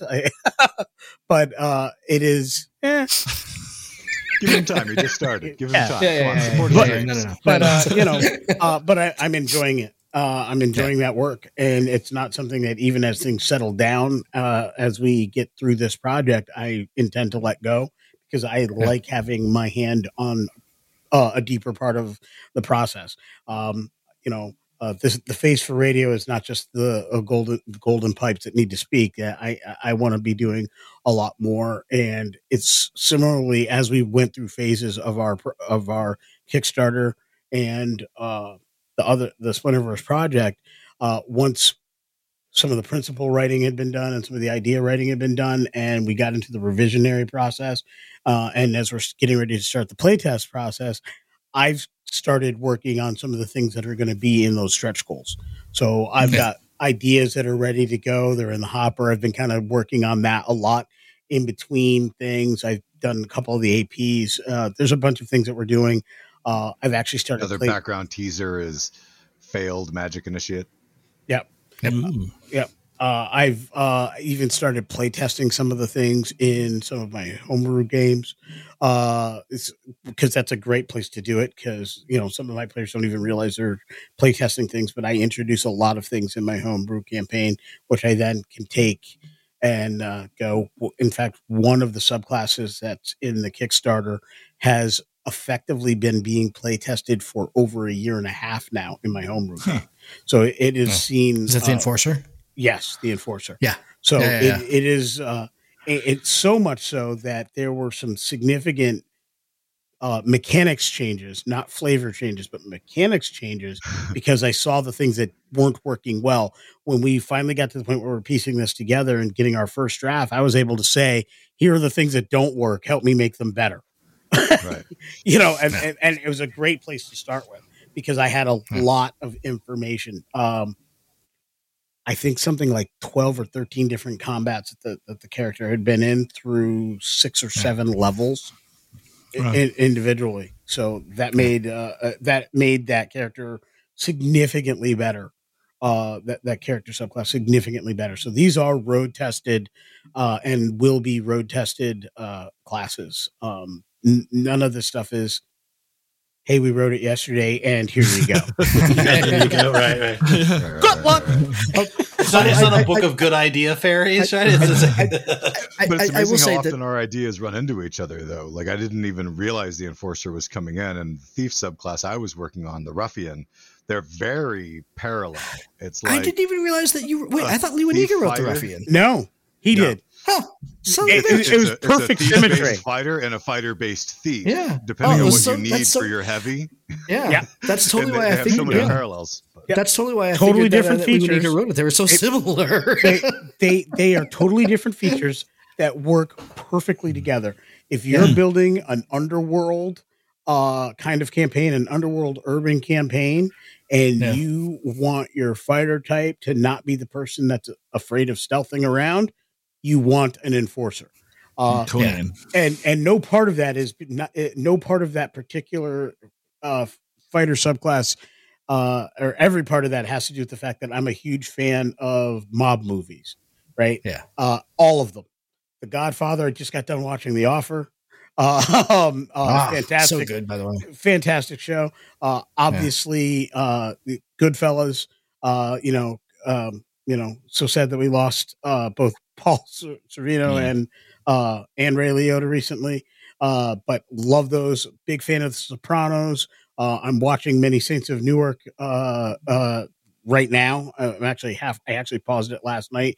I'll be getting back to it when we're off air. Uh, you know, I built a character who is basically a mob enforcer. and but I didn't want them to be stealthy pickpocket. I like so I built the fighter that could do that. On the other Yeah. hand, uh Glenn built the rogue that could be the tough guy. Uh like right. they can get into medium armor. They don't get into heavy. Yep. Yeah. You know, You so know- they can be your your lightly armored muscle when you need. Yeah. Yeah. they're gonna you they're- I- your your Yeah. your average uh your your average bad guy is not going to want to tussle with a, a ruffian long is what I'm going to Yeah. tell you. Um, you know, it, they have so much symmetry these two things, and they were written in total isolation of each other. Like they were not written knowing that the other existed. And then on top of that, in that in that set of three, right? So you've got the fighter and you've got the ruffian, and that in the metropolitan set, the other th- subclass that sits on top of that is the paladin, oath of loyalty paladin, who's basically like the ultimate right hand man, right? The oath of loyalty is not the guy; he is the guy that the guy sends to do the thing, right? Um, and so you sit that on top of the muscle, you sit that on top of the sneaky muscle, you know, and now you've now you're kind of starting to see how these stories are coming together. you just so. built a crew, is what you have. Yeah, exa- exactly. Right. Yeah, we're, we're basically building leverage. is what we family. want. Like Yeah, that's yeah, yeah, yeah, exactly. Yeah. so Yeah, I, I, I can definitely see you, you got them kind of packaged into different flavors there. Now that you point that out, I can definitely see the whole mob uh, relationship. we couldn't say that. So that's why I said. That's why I said metropolitan. It's- it's- Metropolitan, yeah. corrupt government with guild influence. yeah. And, Yeah, you know. yeah, yeah. Governments are not corrupt. That never happens anywhere. Never happens. never happens, except everywhere I've ever lived. All right, Alex Jones. Oh my god. Ouch! He got he got taken down today, and it was Oh, God. delicious. I have so not much seen fun. the It, it was tasty. oh. I only caught a Twitter so blip good. on it, but it was tasty. It was so good. It was the look of Uh, shock Oh on my his face. It's like I don't know why you're shocked, but it's funny that you're shocked. That's what I Yeah, really yeah. enjoyed. uh, yeah. Uh, but good times. Uh, so I, I think that's really going to wrap us up. So uh, la- la- last thing, last question before I let you guys go. Um, wh- why do you think your podcast is better than ours? Ooh. Because there's three of us. That's us. an awful question. Oh, that's, there we. Math. I know I make Yeah, everything worse. My, my job is to make everything worse. So, Perfect answer, Glenn. There's three of us and only two of you. So there that's, you go. Yeah. There's usually seven of us, but you know I'll, I'll give you that one. All right. So, I'm Well, a if big guy. Show up. uh, you, you need to see, see stand next to Matt and I. We and we roll- uh we displaced a lot of water in the hot tub. yeah, yeah. I once did. yeah. You jump Quitter. in. I yeah. actually still do it. I mean, I am six four still. Yeah. I still I still displace a fair amount, High five. but I'm not 260 pounds anymore. Yeah, yeah, yeah, I'm not quite there. Um, but anyway, uh, it was so great having you guys on. I, I had no idea where this was going to go when I had you guys on here. Um, Nobody ever I, I, does. I love the kind of, you know, this is great. Uh, I, I would have you guys on anytime to talk about whatever Well, you guys thank you. want to talk about. Uh, Like that project you can't talk about right Like- now. yeah. Mm. I After mean, it comes out, we'd be happy to come in and talk yeah. about our project. I, I, we and I'd be there. willing to bet that we could probably get some of the voices that be over at Splinterverse to go ahead and come on and talk about it because uh, uh, Jimmy Flowers does a great show. We've had him on our show a couple of times we like talking about a lot. projects that we're not involved in, you know. Um, and he's uh, he's always a great interview. So That's awesome. I appreciate, but I I appreciate you you coming on here uh, and talking uh, to Matt and I between two GMs. Uh, that's what we call our little uh, interview show. Um, and uh, I, I've been watch, I've been uh, listening to some of your podcasts, so uh, I, I can definitely recommend it. There are a lot of conversations like this, a lot of great back and forth. You definitely feel the love. it, it, it one of us telling the other two that they're wrong for some reason. Yeah, exactly. Yeah. Or But, for you the love know, of God, it's why are we such a- circling around this again? it's such a nice way though. It's but so it's, it's pretty enjoyable it's fun it's, it's, it's fun to listen to. Uh the, the products sound great. Uh all, it's such great timing uh, to do some multiverse stuff. So so i wish you the the best of luck with that. Um and you know you should check out our podcast too. We're not too bad. Yeah, we're, absolutely. we're not too bad. We're, we're we're we're getting better all the time but uh Well, excellent. Well, But, I uh, actually absolutely did listen to your Between Two GMs episodes before because if we're going on a podcast, that's one of the things we do. We want an idea of what we're running into. who are these assholes why should we yeah, go on the show Yeah. I was pretty sure before we got here we were going to be in for a pretty good conversation that y'all would be kind of right up our alley and we would uh, ramble on for way longer than any of us intended. Yeah, I'm gonna have to walk the dogs pretty soon here. Yeah. oh, uh, but yeah, yeah. Thanks again, and we'll talk to you soon. And then good night, everybody.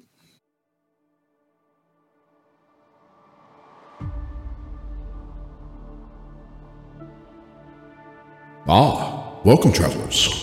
I see you have found your way. Welcome to the heroic subclasses of the Multiverse Kickstarter. Which are your favorites? Are you telling stories of political intrigue? Perhaps the Metropolitans for you. Are your tales dark, mystical, and mysterious as the Shadow Dwellers themselves? Or are you out for high adventure and want to take your ship to explore the lands of the boiling seas? Do you hear the call of the wild and want to dive into the Outlanders? Help us bring you these amazing subclasses, plus backgrounds, feats, adventures, and more. Fair time, friends, for legends await.